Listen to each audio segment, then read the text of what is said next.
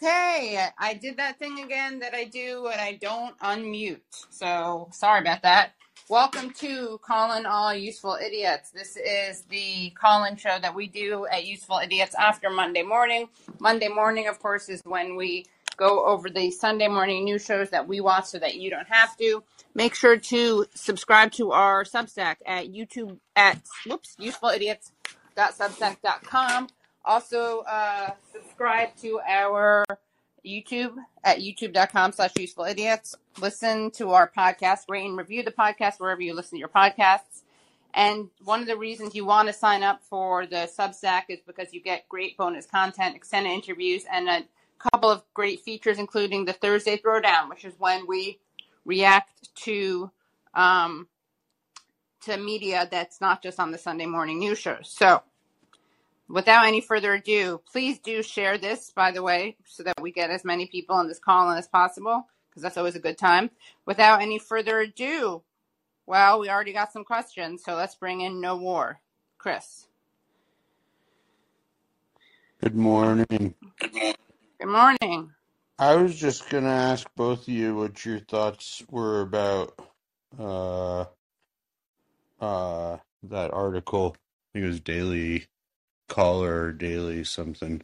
The about covering the Twitter reactions to Taibbi's uh, Twitter files thing on Friday evening and how coordinated it seemed that everybody was calling it PR for the world's richest person. Like that was in almost all of the mainstream media tweets that, that discussed it and what you guys think of that. Like it it kind of it makes me question whether there's like you guys remember JournoList and there was like a an internal listserv that Oh, yeah. kind of Ezra Klein started and got blown up because and Dave Weigel got fired from uh, Washington Post back in the day for being on that and him calling some libertarians some names or something at a at a Rand Paul thing on an internal. But it, it the I think why it got shut down at the time was because the narrative that was pushed, whether it was true or not, was that all these journalists were in the background having their own private conversation, and and that was controlling their narrative on stories. And it seems that way when you see what people were saying about Matt Taibbi's tweet uh, or Twitter files released on Friday evening, um, including Mehdi Hassan and and uh, and Collins and and all these people who said very very similar things. I guess is there? I guess I'm sounding maybe a little conspiratorial, but how did they all come up with that same language? And did you guys have the same reaction to it that I did? That it seemed maybe a little coordinated in some way because of how similar it was. Well, I don't know how coordinated it was. Sometimes, you know, just groupthink works in powerful ways, and people, because they're sufficiently enlisted in the, you know, doctrines of like whatever the party line is, uh, then they just come to that to that talking point on their own. But I also wouldn't be surprised if there's like a DM group on Twitter with a bunch of people who share the same views, and then someone wrote in it like, "Oh, he's doing PR for the world's richest man," and then maybe people just picked it up from there. Who knows? Um, but the fact that he was the Matt was so vilified for doing this um, does underscore to me just how kind of cognitively captured some of these you know self-proclaimed journalists are in, in attacking him just for getting he he put out accurate information. He didn't put anything false. Um, you, you can argue that you don't think the story is a big deal, that Twitter suppressed uh, a story. You can argue that uh, you don't like that Matt put it out on Twitter and didn't do an article about whatever. But just the act of attacking him for reporting on it, I think I thought was very silly. And um, but that's what happens. It's like you know, like when when I would do stuff on RussiaGate, one of the attacks I would get is like, oh, like why do you only talk about that? And I mean, it's not even true that I did do that, but I talk about other things too. But also, it's like, why are you attacking someone for the act of reporting on something? The question is whether it's accurate or not, not the act of them doing it. And um, Yeah, so that's I, an overarching theme with you, Aaron, is people attack you and say these like ad hominem things, ish, but don't ever attack the yeah, yeah, the sure, uh, the yeah, substance. Substance. yeah, yeah. But uh, look, I mean, uh, uh, I, I didn't read the entire thread because uh, it, it, was a very, very long thread. It was substantial, yeah. Yeah, but what I saw, what I saw had some really interesting stuff. Like for example, there's a there's a part where this guy Yoel Roth, who was played a major role in suppressing the story, he writes to someone else on Twitter saying, "Yeah, we don't know actually, we, we don't know that this is hacked material, but because of 2016, let's err on the side of caution and and suppress it." And so what he's saying is, we have no idea whether or not this comes from Russia, but let's just assume that it is uh, uh, Russian disinformation. So let's censor it accordingly. And you just can't make a decision on how you feel. Like, like you have to have facts on your side. Um, I mean, certainly, I, I, I don't think you should be censoring pretty much under under any circumstance, but definitely not based on how you feel. You have to have facts, and he acknowledges in these messages that they didn't actually know whether or not this Hunter Biden laptop came from Russia. So on what grounds can you then claim that you're censoring because it is from Russia? And um, so I thought that was interesting. And you know, other parts I thought were I don't know maybe underwhelming or not as interesting as I thought it would be, but still I thought it was important to do. And I don't get why Matt got so much vitriol just for the act of, of reporting it. Well, how is it even? Maybe you guys understand this better than me. How is it even PR for Elon Musk? I don't even see how it's PR for Elon Musk. It, it, he wasn't even involved with Twitter at the time. Now, well, the argument Musk is, is yeah, most yeah, likely the, the source, right, of the of yeah, this material, and giving yeah. Taibbi the the. But how does it? Well, the help, argument is that by how does it help? problematizing, How does it help Musk? I don't because get that I part. think the argument is that by problematizing old Twitter, right? Is that is that what you'd say, Aaron? Okay. Yeah, they're basically like that because Musk is the new owner, he's now the free speech champion, and so in releasing this, you're making him look good. But again, like it's not Matt Taibbi's fault that the old regime under Twitter censored a story, and so even if that makes Elon Musk look good, which um, I, I don't think really it does. It, it, I mean, because the fact is, he paid forty-four billion dollars for a website. Um, and I and he's also uh, you know and there's plenty of things not to like about Elon Musk, in my opinion. Uh, so I just don't think I, I don't I don't think this like this like repairs his his reputation. Um, and even if it did help Elon Musk, the point is either it's factual or it's not. And um, the idea of like you censor like you don't report on something because it might uh, be of benefit to some character who you don't like is just it's it's childish. Yeah, the stuff that I'm hoping to see more out uh, the Twitter files, eh, and they're alluding to there being more. Certainly, Matt has, and and Elon has, um, would be the stuff regarding uh, suppressing people's followers, uh, follower counts, um, shadow banning people, um, and and stuff like that. That'll really show how Twitter has been used to con- to to suppress people's thoughts. I mean, I think both of you have uh, dealt with shadow banning, people plateauing with their with their follower accounts. They get close to say a hundred thousand or a million or whatever, and then it just stops growing. That doesn't make sense. They're growing fast, fast, fast, and then they stop. And it's pretty obvious, I think, if you look at it, that Twitter is. But obviously, it'd be nice to have some substantiation. I think that's what the Twitter files were for me on Friday night. It was nothing like groundbreaking necessarily. It was just confirmation of what we all kind of Yeah, yeah. suspected was going on at Twitter. So It's more anyway, it's more only it, it's more detail on a really scandalous story, and, and and I look forward to more. Thanks, thanks for the call. Correct. Okay,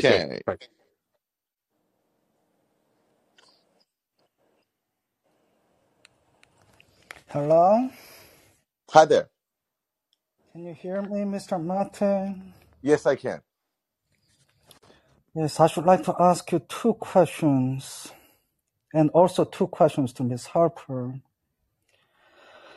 I saw that uh, you paid a little visit to Mr. Hersh recently. Uh, to Mr. Seymour Hersh, yes, I did. Yes, I did. Is everything okay with him? I mean, nothing Everything's great. didn't to Oh, him, did it? yes. No, no. Uh, he's great. He is great, and uh, I was just uh, paying him a visit, just you know, because he's the greatest, uh, the greatest to ever do it, the greatest journalist to ever do it, and so um, I got to see him, and he's doing great. that We got to bring him on Useful Idiots. Yeah, it's uh, that's a tough one. He doesn't really, you know, he's he's a tough cookie to Yeah. book, but but I'll try. I'll try. I should like to know. Well, you must have discussed the professional matters when you visited him. And I should like to know what he had to say about um, the subject of your latest book, Russiagate. Or did you Uh, not discuss that? yes, he. Uh, you know, he. I don't want to re- reveal any private conversations, but uh, he has he's spoken out before about RussiaGate, and he thought basically it was. Um, uh, he he thought it was pretty ridiculous. Uh, I think that's fair to say about what he said publicly, and maybe he'll say more soon. For some reason, I doubt it very much, but Well, we'll see. We'll see. I hope so too. Yeah.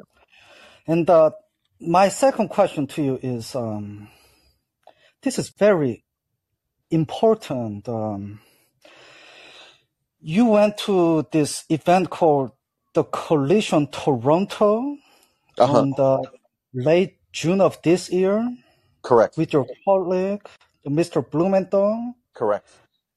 When you were there, did you see Betsy Reed, the former editor of The Intercept, in person? I Uh, I mean, yeah, I did see Betsy there. I did. so she was there. Yeah. Uh, was she present when you and Mr. Blumenthal were on stage in the audience area? I I would assume no. I would assume that if me and Max Blumenthal are speaking, I would imagine Betsy would not be too interested in, in hearing that. Um, so I think it's fair to I can't say for sure, but I think it's probably fair to assume that no, she was not present. Oh, really? That's very courageous. What about your former boss, Miss Naomi Klein? Was she there?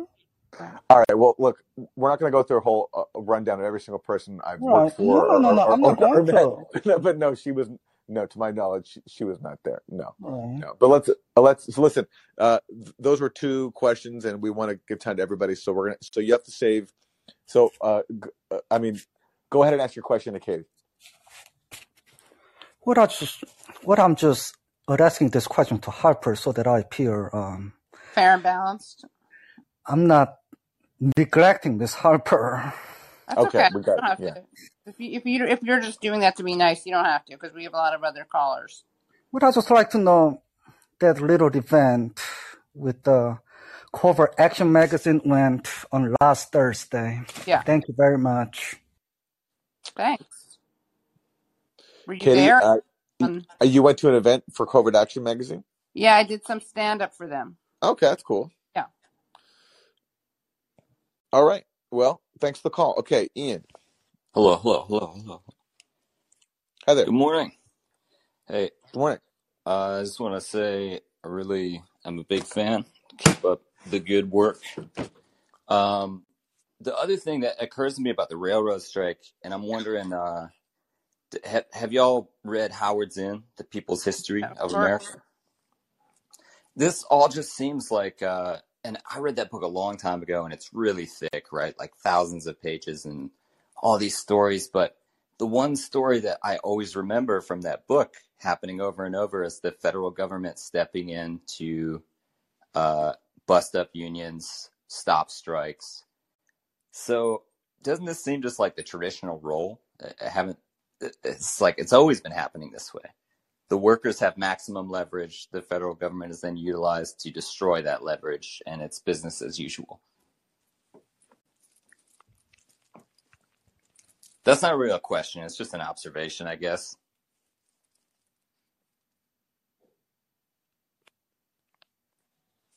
I think uh, you're exactly right. Um, that is always how this has worked, and it's frustrating when it gets to a point where workers are finally in position to use their leverage, and Biden just steps in and says, "Yeah, no, sorry, you can't do that," and it's it's frustrating, and it, it puts people in a in a very bad position, obviously. And and now the and, the, and then of course Democrats can say, "All right, well, like, we're going to fight for seven days."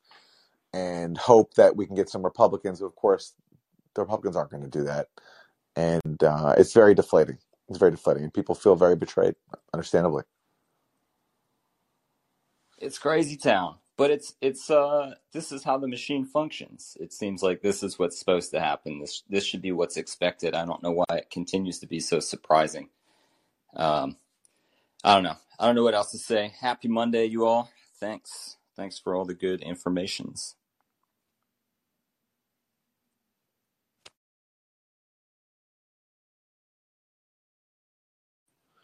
Thank you. Okay, uh, D. Hey, can you hear me? Hello? Oh, yeah. Sorry, I was muted. Yes, we can hear you. Yeah, yeah. Um, I, I mean, the railroad striking thing to me is just an indictment of where the Democratic Party sometimes stands on unions, unfortunately. Um, and CNN cheering on um, the railroad companies is kind of disgraceful. Although I will note, like I always do, that more Democrats voted for the uh, sick leave than Republicans. So, um, I mean, I think Hawley and Rubio actually kind of got their pro worker bona fides for once, but I think that's important to note because uh, again, I'm like I always do. I'm always saying, well, it's like it's it's it's presented in alternative media as if Republicans were the ones who were more supportive of the measure. But my my real media critique is I had a problem not of Matt Taibbi exposing um, the Hunter Biden stuff because frankly it needs to be exposed. I have a problem with the kind of inconsistency in principles um, of some people who are in independent er, of some people are in independent media regarding who we're working with because while it was a good thread, the idea that Matt Taibbi, as someone who says he challenges power, is working with the richest man in the world to destroy a political opponent is to me uh, problematic at you know it, it's definitely problematic. And, and the idea that there was so much cheering of that um, and i saw aaron you know talk about why he supports that. I just I just find it to be kind of motivated by by anti-democratic animus because it's it's hard to envision for me to envision a world in which you know Jordan Chariton or a TYT reporter partners with Jeff Bezos to report on corrupt Kushner dealings with the Saudis, and it's hard for me to envision a world in which that would be received differently. So, so I guess I would say that's my media critique because I saw Aaron kind of co-signing what Matt did you know. But you, you know, look, you're making assumptions about Matt's motives, and I guess if you were in his position and you're approached by Twitter and Elon Musk and say, "Hey, we have all these uh, internal files uh, detailing what happened with something really important, the censorship of a major story about a presidential candidate," what would you propose Matt do? uh, not not partner with Elon Musk. I would I would propose that he he uh, do it like independently and not be promoted with Elon Musk. Because if so, again, if, Mehdi like just let's just put the store the shoe on the other foot. If Mehdi Hassan is partnering with Jeff Bezos to get dirt on Trump, people like Greenwald and Taibbi would be like, yes, these are elite liberals collaborating because No, that's what they do no, anyway. no, no. If if Mehdi Hassan got factual information about Trump, no matter who it came from, and this is a point that Glenn makes tirelessly, that the source doesn't uh, negate factual information. And if you have factual information to report, then then you put it out there. And I absolutely think that if Jeff Bezos gave people damning information about Trump, I don't think any of the people you mentioned would be would be rejecting it, no matter who it came from. Um, I mean, now, of course, it's a hypothetical, so who knows? But look, I mean, look to begin with, you have people like Mehdi, who you mentioned. He works for Comcast, and yeah, Comcast isn't owned by Elon Musk, but it's owned by some really wealthy people, and so everybody, or most people at least, have some sort of tie to the elite in the work they do. I mean, that's why MSNBC exists. It's a, a huge corporation owned by an even bigger corporation. So, I and I don't think, way. and, and so I don't think I don't I I don't think Elon Musk, although he's individually you know much richer than the owner of Comcast, for example, I don't think he's beyond the pale. Now, does it look does it look kind of um, th- does it look a bit uh, I don't know um, does it look bad that Elon Musk was like promoting this and saying, "Oh, stay tuned," and he's like popcorn emoji? Yeah, I mean, if I were if I'd gotten stuff from him, I would have asked him not to do that. But you know, he has the right to because he's a to he's a right because and I know I know people are going to say he's voted for at this point Elon Musk is a right of center guy. He's not a center right guy. Like look who he replies to and look at the fact that and this was another thing that bothered me again. Imagine Jeff Bezos being like, I need everybody to vote for Democrats in election day because it's important that we vote for them. Like that's what Elon Musk said about like voting for Republicans, which I don't have an issue with, but I have an issue with the fact that someone who makes three hundred thousand dollars at MSNBC or any um, Newsweek, uh, any mainstream legacy outlet that advocates political advocacy, their supposed elite status is used against them. I mean, that's what Glenn does. Oh, you're an elite liberal who does all that, which is fine. They are elite liberals. But if you're going to make those critiques about people who, let's just say, are 300,000, 500,000 people, if a billionaire, the richest man in the world, is making political points and you don't call him out as a partisan actor or at least talk about his elite status, then that to me kind of kind of says a lot, you know? like there's no world in which Ben Collins is an elite, but Elon Musk is not, and yet Ben Collins is. I don't think anybody, but I don't think anybody would make the argument that Elon Musk is not an elite. The question in this case, this narrow case, is whether or not he gave factual information. To me, that's the question. I'm not saying it should be for you, but I'm saying for, for me the question, and I think he did. And so it's like, so if I got stuff from him, am I obligated to trash him to report what he gave me? I, I don't. I'm obligated to be factual about him and be objective about him. And um, I mean, if you are not going to criticize Elon Musk in general uh, because you want to curry favor with him, that's worth criticizing. I think. Well, that's what I'm seeing though. Like I'm seeing that because Elon Musk has like a lot of labor violations. He's, he's sure, not, like, yeah, he's not a clean guy, and I absolutely see a lot not. of, and I see a lot of. I mean, even in the Taibbi emails, I found it interesting that the part where you know Tucker Carlson, who a lot of people in the left media are friendly with, asked asked uh, uh, asked to help his son get into Georgetown. Like the fact that that's not blowing up to me, it's like again, like any other media figure who was like in emails asking for someone to help get their son into school or daughter into school, that would be well, this is the problem, and it's Tucker, and there's nothing, and the only people reporting about Tucker doing that are the very same legacy media. Like I just think independent. Well, wait, media- wait, wait. In the case of Tucker Carlson, wasn't that he helped Hunter Biden's kid get into school, or do I have that wrong? No, no, no. He was asking. I don't know if it actually helped, but he was there in the emails. He was actually asking um, him to help his son get into Georgetown. You know, and, and He asked Hunter. He asked Hunter. Okay.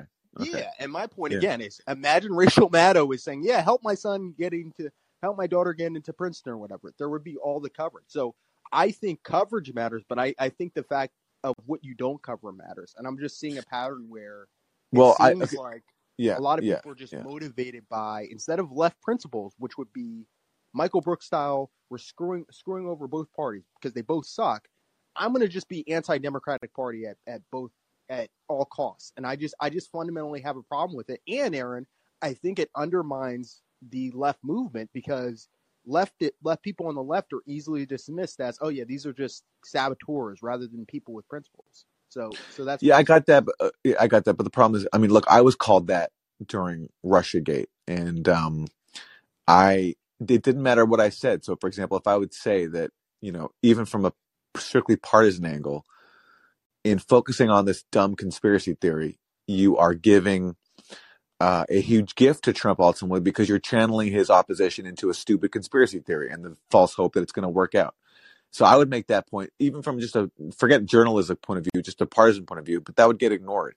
So, you know, I've been accused of all kinds of things, and so the, the idea that like, you know, it's very easy to accuse people of helping the right, but to me, I mean, um, there's a issue of journalism here, and the fact is, my measure is whether you're doing factual journalism or not. Uh, yes, sometimes people who you don't like are going to be helped by what you do, but as a journalist, that that can't be your only concern. And I also um, think that's something that. Oh, sorry, I didn't to cut you off. I also think something that happens is that other people are politically unwilling to report on certain things, which then leaves people like Matt. They're kind of filling this vacuum. Yeah.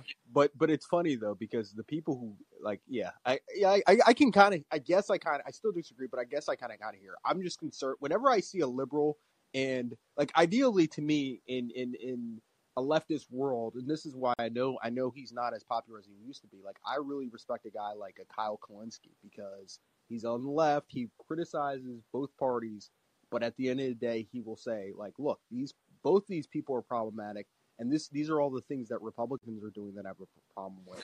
And I just I just see that that that kind of way is going on, and and um, you know, I, I I think it's also important to see too um, who the audience is. Because if if 99% of your audience is is 99% of the people congratulating what you're doing are on the right and it's constantly like that then i would say then you're not it's not just that the right can only take criticism which is what it's framed as. Oh elite liberals all agree and that the right is so sensitive to criticism it's like maybe the stories consistently have a right-wing slant and i i I definitely think that that that's the case for Matt, and and I don't. Well, I, I just don't agree with that. I, look, I get I, like I hear this a lot that oh, like all your audience is right wing, and it's just uh, like you say, ninety nine percent. And uh, how do you know that? Uh, that's like, and my experience with my audience is that it's uh, it's certainly not mostly right wing, and even if it were, you know, I can't control who pays attention to me. I can just control whether or not what I do is accurate or not and Well, I that's what I think the you to be like. I don't consider your like takes to be like. I would I would say if I'm just being blunt, I don't consider your takes to be that partisan. I would consider like I consider Matt and Glenn's takes to be very partisan. I think your takes are much more like anti-establishment. I'm going to critique you know war on both sides. I, so so I, yeah. I I I think in the case of. I think in the case of Glenn, you can definitely say he certainly focuses Yeah. a lo- the, the the bulk of his criticism on uh, liberals right now, and um, you know I, I think that's true. Now I like Glenn's criticism of liberals because I I agree, I agree with most of it, uh, and I, his point is that uh, liberals have embraced a sort of uh, ethos of censorship and uh, McCarthyism uh, against their particularly worrying. And I, I mean, I, I agree with that. Now, does um, does that mean that maybe sometimes he's not as critical of the right as as he should be? I, I think you can make that case, but I, it's like I also understand where he's coming from, and um, that doesn't mean to me at least that he's turned to the right. Yeah, yeah, and, yeah. And the last thing I wanted to say too, also, is that uh, I mean, I mean, politicians are definitely much more um, and should be more subject to criticism. But I, I do have a problem, uh, particularly with Glenn, when he'll attack liberal voters when, and this is not reported in media. Lib, remember when you're talking about liberal voters? Liberal voters are on average poorer than Trump voters. Like there's this mythology that oh, Trump voters are people who Trump voters are the wealthier people. Democrats did better with poorer voters. So I so I think and I'll hang up, but I think that's something that I, I wish independent media would keep in mind. When you're when you're just focusing on Wall, Wall Street liberals and portraying them as dem, as the only people in the Democratic Party, you're you're purposely being dishonest because more Trump voters are wealthy than than Democratic. But thank you Okay, for taking my call. thank you. Thank Thanks for the call. Okay, Nazar.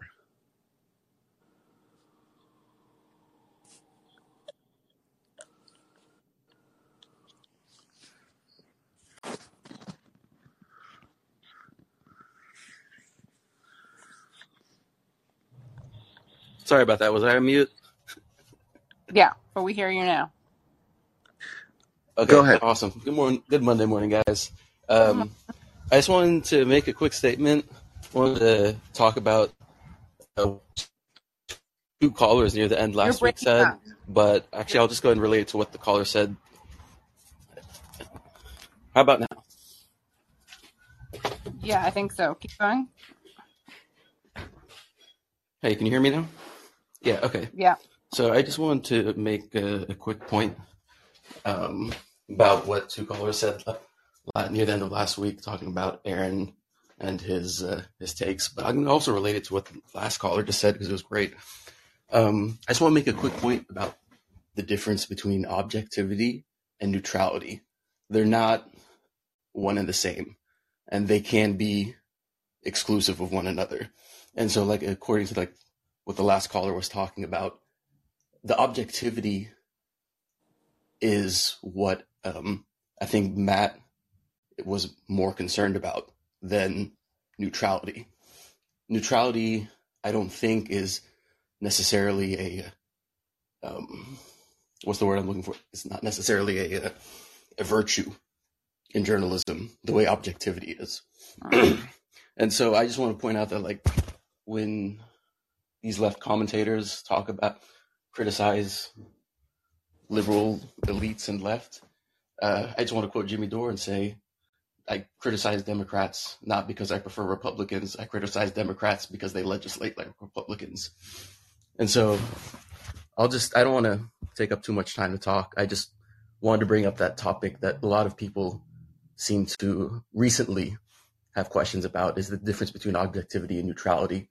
And, and assuming that just because a piece of information is not neutral in how it's perceived does not mean that the information is not objective, if that makes sense. Yeah, totally. What are y'all thoughts on that? I, I, I totally agree. I completely agree. Awesome. Love you guys. Keep it up. Oh, okay. Um, uh, the last point I was just saying that just because Yeah. just because a fact can be perceived as non-neutral or supporting somebody uh, doesn't make the fact not objective or reporting on the fact um, not Right. objective. Yeah. Right. So the just clarifying that objectivity and neutrality are not always one and the same. And there's a fine line between the fine distinction between the two. And I feel like a, a lot of these recent stories that's been covered on the news, um, a lot of people have been having questions with that. You know, it's just like, well, all of this stuff is supporting Republicans, it's all supporting the right, blah blah blah. You know, but like it's like Matt, like Aaron was saying earlier, I don't care who it helps. It's the truth, and Right. reporting the truth objectively is what matters, regardless of what the That's right. that truth is on neutrality. Exactly. Exactly. All right, keep up the great Thanks, work, Cesar, for the call. Love y'all. Thank you. Thank you. Thanks so much. Uh, Bradford. Hi, uh, thanks for taking my call. Um, I, I had something else I want to talk about Ukraine, but can I just ad- address the last two callers? Uh, the one before this one, uh, I have to say I'm a super liberal, and I um, appreciate the fact that you guys are also seemingly pretty liberal yourselves. But un- Leftist. I prefer leftist to liberal, but yeah. oh, I see. I prefer liberal to lefty because I think the left is the I, I, my no my terminology is completely different. I, I think we both are upset about the same things, but I use a lefty to to criticize and just call myself a liberal. But anyway, because I'm not afraid of that word. I you I, it's not uh, pejorative to me. Right. Um, I'm not afraid of it either. I just think it has different connotations. It's actually liberal is not left enough, in my opinion. But Oh, okay. All right. Well, maybe you, you might be able to convince me. But um, and then to what the other person was saying, um, I, I think what what does uh, piss off the left right now is the fact that I think for a long time, what their position was the right position, the correct position, and more and more the truth is showing when when something is said that is true and it actually supports maybe a position that's not so liberal that's starting to piss them off because they're not the ones who are right anymore and um, or correct anymore. And that is something that uh, maybe we weren't as used to in our uh, political past in in this country. So uh, take that for what it what for what it is. So um, I, I did want to ask a favor of you guys, and um, and it's it has to do with Ukraine coverage. So I've been listening to uh, your your your Monday mornings and some Thursdays, and for a while now, and I I have some talking points that I kind of go to based on some of the things I've learned from you and some of the things I've read about. And I was hoping that if it's possible, and maybe you've done this already, and you can um, you can point me to in the direction of where it, it is, but I, I, I'm hoping to have maybe a, perhaps a primer for the events in Ukraine, like a timeline, some motivations, and and and who it's helping this uh, this this whole uh, situation, like you know, from the coup and the the I think DOS email. I think that, Um, well, we actually had on two guests who have books on this. One was Ben Abelow, Ben Abelow, um, and one was Medea Benjamin, and they both have. We've had them both on Useful Idiots, and they both have very good books on this that are very short. okay, and it talks about the the Donbass and who started it, how Yeah, long that's been going on, the yeah, Victoria Nuland, All of that. Adam Schiff, and you know, and okay, You yeah, also can So read. Will. y- y- uh, You also can read my articles on this. I've written um, at Substack over the last year uh, a lot of articles about this background, um, going into as much as I can, and they're they're all there on my Substack, uh, matchit.substack.com, and I'll put in I'll put in the chat one article that I think that talks about especially what happened in 2014 uh, that I I think is pretty good, and uh, Okay. also we've interviewed um, Branko Marcetic, who Oh yeah, uh, really wrote a good good article. article about this stuff, and uh, I'll, I'll put it in the group chat right now so you can see it. Okay. And And uh, um, is that yeah, I, so? I'm a member of the Substack for Useful Idiots, but do I need to be a no, no, member no, to read your no, article? Okay. no, you don't. No. And Uh, then yeah, I'm sorry. Go ahead. no, no. Uh, go ahead.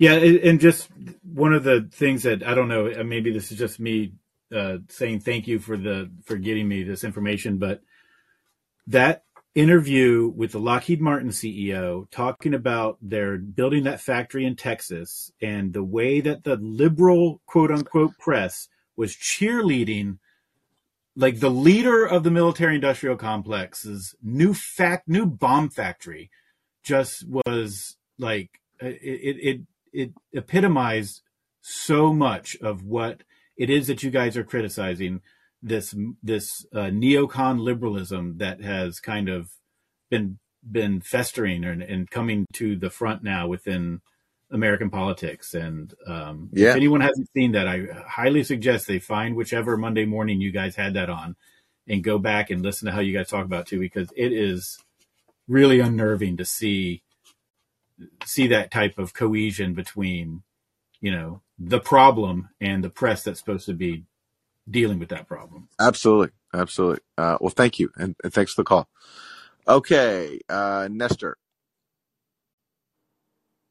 Yes, hello. Can you guys hear me? Yeah, Yeah. All right, awesome. Uh, uh, oh, well, I want to get the opinion from both of you. Um, you know, uh, about this uh, railroad uh, bill that uh, you know basically forcing railroad workers to you know work uh, against their will. And me being a worker uh, for, for pretty much since I was 16 and being a worker in the construction industry, uh, I, I my understanding of this bill is basically they they've literally made the railroad workers into slaves because if they quit if they quit that's a form of strike. Like if you've ever worked your whole life anytime you quit a job without any warning to your boss or wherever you work at they would either blacklist you or they would beg you to stay. Uh, but if you stayed, even if they gave you like five more dollars or whatever you negotiate for, you're basically just staying until they find a replacement for you, or you're guaranteed to get the pink slip as uh, uh, at the moment that they don't need you anymore for whatever project that they're doing. So, so my understanding is that if railroad workers, if they choose to like all quit, what are the legal ramifications that they would, you know, be uh, liable for? Because that's basically what the bill is saying that if they can't strike, that that means they can't even quit. So they're basically telling the entire all of us that uh, they can legalize slavery again. At least that's my understanding from from what I'm I'm, I'm seeing. Mm. Uh, what would you guys take? Yeah. Did you listen to our interview um, last week? Um, I I think I might have missed it. I, I'm not because Well, uh, we talked who, who did to Del Ray, uh, engineer, and also to labor uh, reporter Maximilian Alvarez um, and Paul Michael Paul Douglas. So that's you may want to listen to that. But I think I agree with what you're saying. so so I mean th- that basically means we are very screwed right now. Um, as as if they can do that to them, you know, what's stopping them from uh, making more bills and uh, doing it to everybody? Not a lot. But yeah, we have freedom and democracy. Right. Thank you, Yeah, thank you very guys. infuriating. Yeah, thanks for the call, and, and I totally agree with you. It, it's um, if you're if you're taking away workers' right to strike, then you're just taking away, as we talked about on the show today, their their main form of leverage and and, and their basic right. And um, and uh, it's it, you know I I don't know what the answer is, uh, but um, I, I I do think this is a very important moment, and um, I hope something can can come from it that's positive because it's it's it's very dispiriting. Um, and thank you for the call. Okay, uh, James.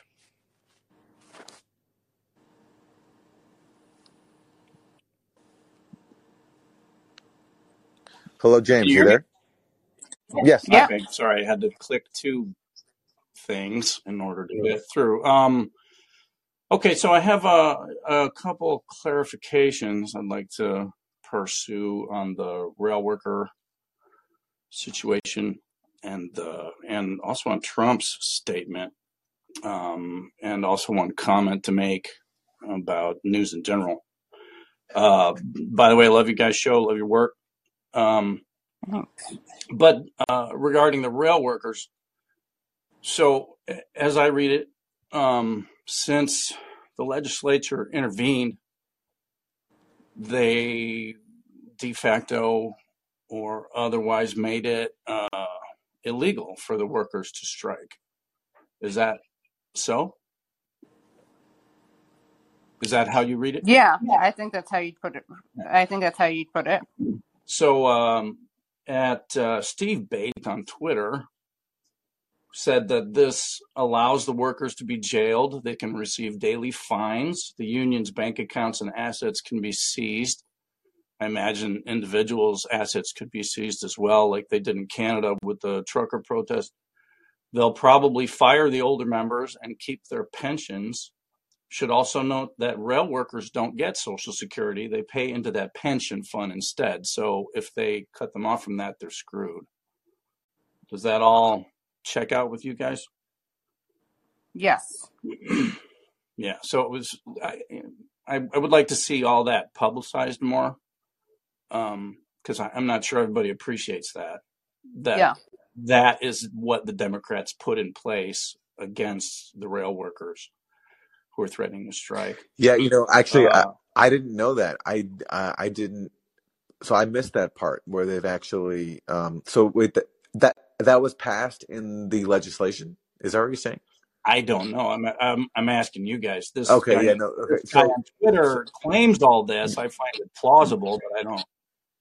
all right. Well, uh, I we shouldn't then comment until we know actually if that's true. Uh, I um, I mean, I haven't read the bill and I haven't seen details about that being in the bill, so I don't know. Um, I think we should treat that with caution. But who? I mean, yeah. Uh, it, it's also quite plausible, uh, and we'll check it out.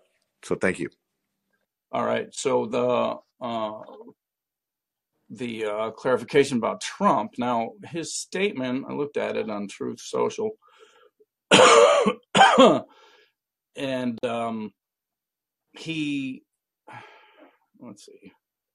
What quote quoting him he says a massive fraud of this type meaning election fraud this type and magnitude allows for the termination of all rules regulations and articles even those found in the constitution. Our great founders did not want and would not condone false and fraudulent elections. I'm i mean i know i realize that people are reading that as trump calling for a suspension of the constitution but he could just as easily be saying based on the wording that he's saying that election fraud amounts to a suspension of all rules, regulations, and articles, including the Constitution. Oh, I see. Okay. Well, I hadn't considered that, uh, and that's a fair point. And uh, at the same time, though, I don't think it's implausible to believe that Trump was really calling for the termination Yeah. of the Constitution because, I don't either. I don't either. yeah, But I, you know, I, I wonder what he, the way it's worded. It's vague, yeah, uh, yeah. Well, maybe that's the maybe problem. your more maybe your gen- maybe your interpretation is correct, but um, I don't fault people for assuming the worst. Uh, and what he said, just based on his, on his record. Um, so thank you for the call, James. Appreciate it. Oh, sorry. I already clicked the next one. Sorry about that. Um, Scott, go ahead. Hey guys, um, I I just want to echo the last caller that I've also heard um, that there are separate rules for the rail workers regarding Social Security. I saw I saw a thread on Reddit, so take it with a grain of salt. But um, my understanding is that there is some sort of of uh, like that there are separate rules for them for the interstate commerce, that there's separate rules for them with Social Security, and that they they are not tied to that. That their retirement is much more important. So I would encourage you to to look more into that. Um, I also uh, just wanted to comment on the other caller who was talking about labels with liberal and leftism and kind of relates that like in back during the first or the, during uh, George W's administration, I remember getting into an argument with a person because they they were calling themselves a progressive, and I got you know I I took the stance that I'm not going to call myself a progressive. I'm not, I'm going to call myself a liberal because Nancy Pelosi and all the you know fake leftists had had taken this label, uh, and that I was I was retaking liberal because it was it was the naughty word that the right Okay. used to, to deface us. Um, but I'm I'm with Katie that I identify as a leftist now because I think that's more clear um, that we are left wing rather than you know quote unquote progressive, as progressive as Hakeem Jeffries and the rest of the Congressional Progressive Caucus. Um, but with those points out of the way, I just wanted to talk again about Taibbi and um, Twitter. And you know, I I uh, I'm a supporter of Taibbi. I I subscribe to TK News. Um, I I subscribe to Useful Idiots. Uh, I, I enjoy the uh, the extended interviews. Um, I used to be a subscriber of, of Greenwald before I feel like his his uh, his views shifted from mine, and I didn't feel like I could support it anymore. But um, Look, the important thing is never to give up on useful idiots. Just want to make sure that's clear. Yeah. yeah, sure, sure. I- I'm a big fan of Matt. Matt's his writing is great, and that that's kind of where my my point is. Like, I think he's a fantastic writer, but I do not feel that his editorial abilities are are uh, are as fine as his writing skills, I guess. That and that's that's where the Twitter my Twitter criticism of his comes into play. Um, I'm also of the feeling that the people who were all you know all saying he's doing PR for the uh, richest man in the world. I really feel like that was a meme that somebody or it was like a meme that somebody made up that everybody said, "Oh, that's great, that's hilarious," and and started you know repeating it as if they had made it their own rather than some sort of conspiracy to push out the the, the message. Um, but there does like the that my feelings about it are that Elon Musk is obviously coming into this with an agenda. He he had access to the material. He has the the full range of emails, and I'm not aware of what Matt has access to. He might have access to everything and be able to to make the the call on what to publish. We don't we don't know what his deal with with Musk was.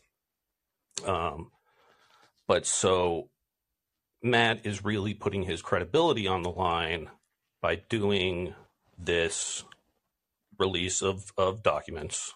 Um, and based on, and I, I was, you know, I read the thread. I was excited to see some kind of smoking gun and really felt I, I fall on the side of, you know, not, not being that impressed with what was released. Um, you know, they've said other stuff is going to come out. I'm pessimistic that anything is going to be that revelatory. This all seems like stuff that, while not, you know, while we didn't have pr- proof of it, we did have, we know, everybody knew that that this was a story that was being suppressed, that was being um, pushed away. Right. Okay. Let me say. l- l- Let me say. Um, just because we all expected a something hugely explosive and a smoking gun, that's not Matt's fault. You know, Right. he, he put it out there, and yeah, look, uh, was it easy to read like an endless Twitter thread? No. Um, and was that probably maybe the a condition that he accepted from Twitter? Perhaps I don't know. I haven't talked to Matt about it, uh, but uh, at the same time, if you look at the thread, as I mentioned earlier, there was some interesting stuff in there. Like there's a part where a Twitter executive acknowledges that they have no idea that Russia is behind this, but they're still going to assume that Russia is anyway and suppress it accordingly. That's ridiculous. That's like a ridiculous rationale for censorship. And And there's and, and revelation and there's revelations like that. And so the que- and the question I asked before is if you're Matt and you receive that, um, do you sup- not put that out because the person you're getting from is Elon Musk? well, And I just I I personally think you know you should err on the side of is this in the public interest or not, and is this factual or not? And to me, the answer to both questions is yes. And so that's why I think it deserves to be put out. I and I think that that's fair. Um, my uh, my hypothetical, I guess, is that if if or that that my my uh, comparison would be like a police department investigating a shooting, and the police department has all the information and is is selectively releasing or not. I don't know that that it's being selectively released, so I can't say that, but but has provided a journalist with information on the shooter, they may not have the same commitment to transparency that the journalist does, even though the journalist is reporting factual information. Does that make sense? Uh, it does, but again, you know, as you acknowledge, you're making some assumptions here that I don't think are, are fair to Matt. And personally, I mean, knowing Matt and trusting his uh, journalistic integrity, I, I don't make the same assumption. And I, I guess, you know, to quote Anthony Blinken from Monday morning today, the proof is in the pudding. And so we'll see what we'll see what comes next. But I don't. So I, I don't see grounds to assume that what was put out was selective. And I, I think Matt went out of his way to say that this, to be even handed, he said that actually both parties take advantage of the censorship.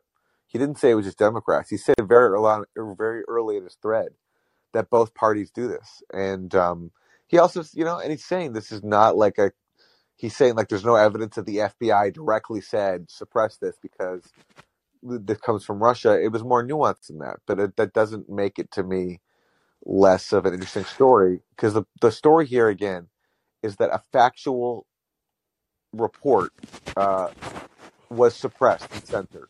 And if you care about free speech and being able to criticize our leaders, then that's our, our leaders, then that's scary to me, and it's at least worth discussing.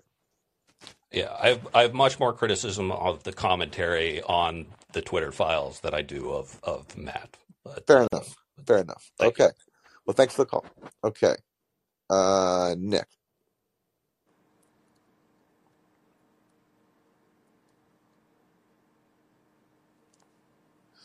And Nick, if you're there, there's a mute button. It should be in the bottom left of your phone if you're using the phone app. Uh, and if not, we'll move on. Going once, going twice. Okay. Uh, Anthony. Hey, happy Monday morning. Hello. Hello. Ah, well, I was wondering what you guys thought about. Uh, I don't know if you saw it uh, yesterday. Well, uh, Sam Bankman Fried, he responded uh, on a couple days ago. Maxine Waters tweeted, you know, we'd like to see you in front of the committee on 13th, which is next Tuesday. And uh, Sam Bankman Fried said, um, I'm not going to be ready by the 13th uh, last night on Twitter. What do you think? Hmm. Well, what do you think? Me? Well, I Yeah. think they should subpoena him, but they're not gonna because half the Democrats on the committee are on a Right. donation roll, and s- uh, Maxine Waters has a lot of pictures with him. But I don't know. I think it's interesting. I mean, you know, they should subpoena him, but I don't. Right. I, yeah. We actually, I don't know if you saw uh, our today, but we had we so showed um, a Democratic congresswoman saying that um, Catherine Masters saying that basically totally dodging on the Democrats' complicity with him. Yep, crazy stuff. All right.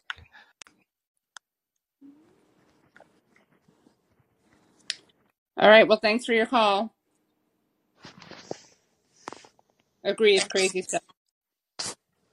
Speaking of which, Sam. Hi guys. Morning. Hi. Morning. Um hey, uh I noticed a lot of people calling in, you know, are very interested in the rail strike.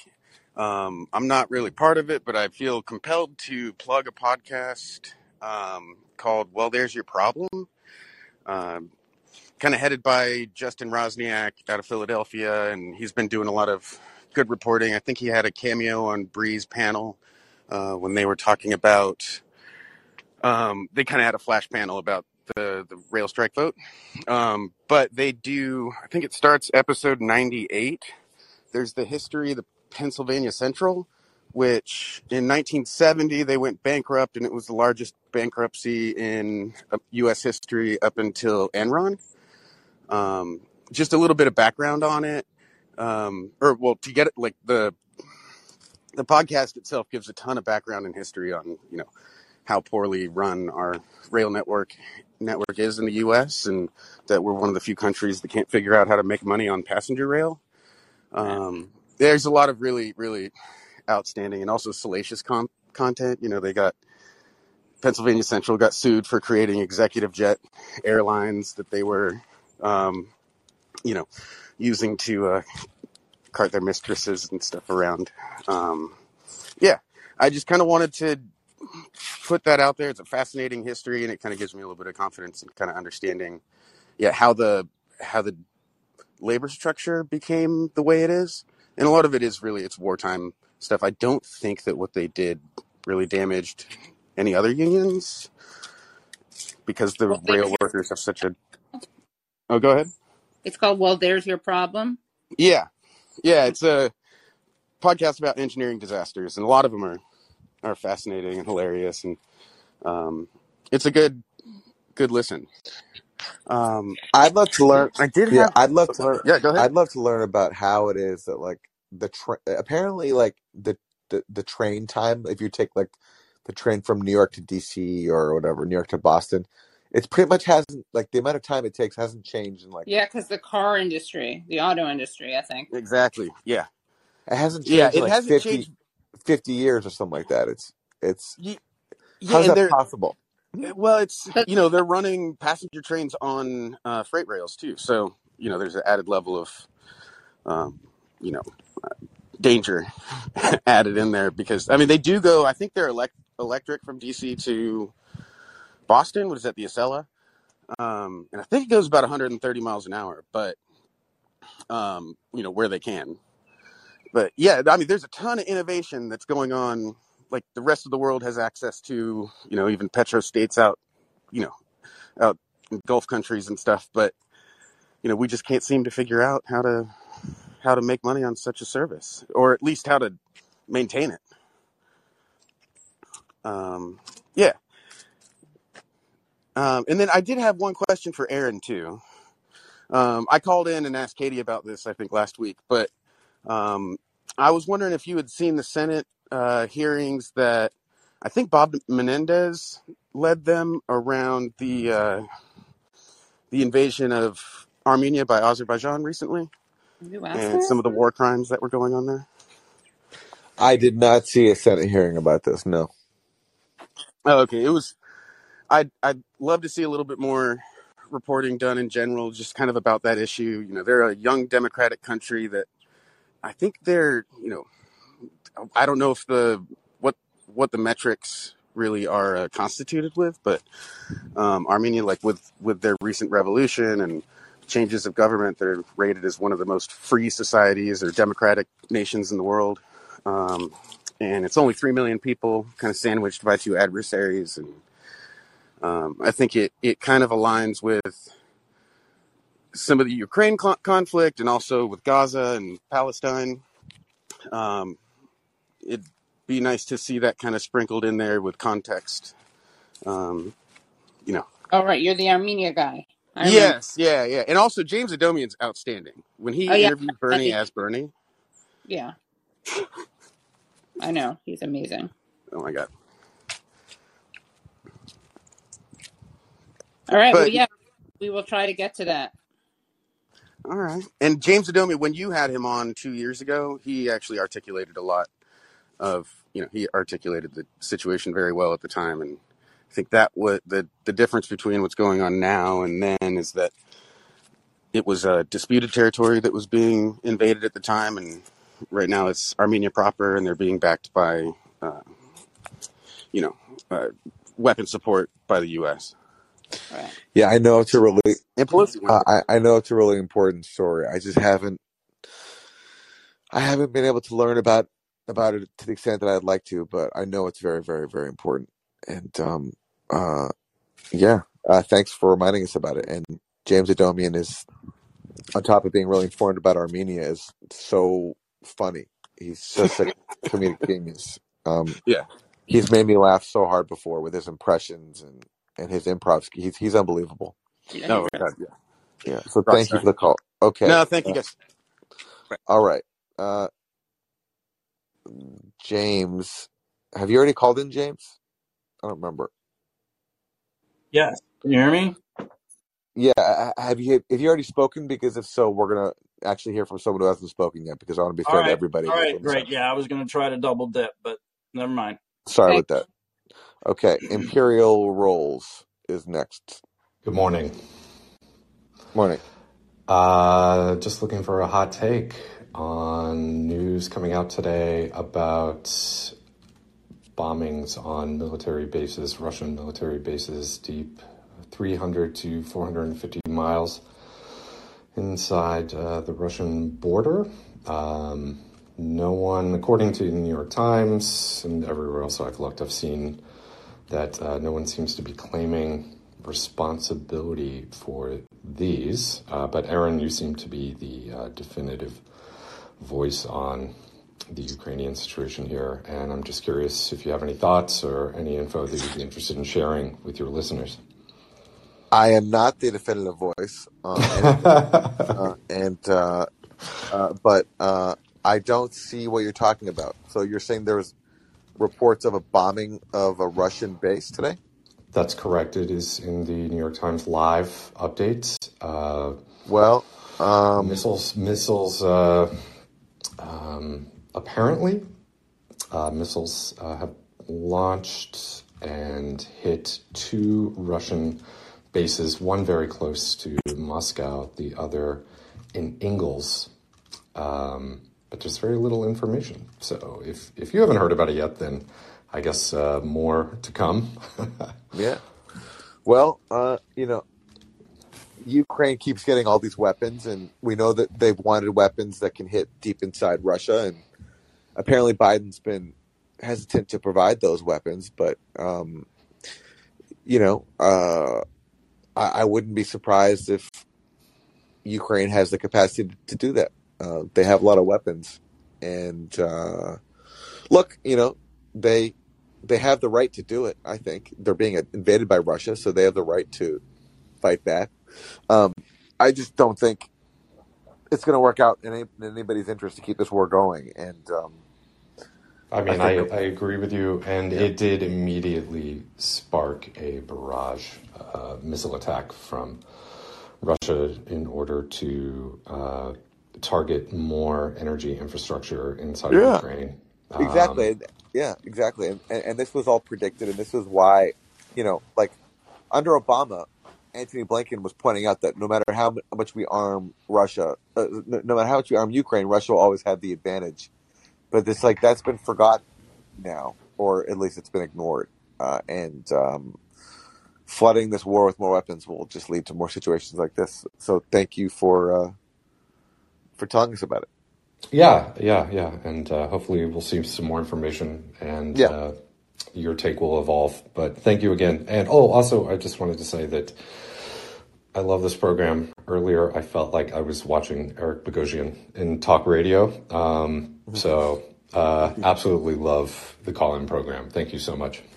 Oh, thanks. Thanks a lot. Well, what a nice way to end the show on a compliment Yeah. instead of us being uh, attacked, uh, which you know happens sometimes. So thank you for for for that, and uh, thanks to everybody who uh, tuned in today and called in. And we will be back on here next time, same time, same channel. Same bat time, same bat place. Thanks, Yeah. everyone. Bye.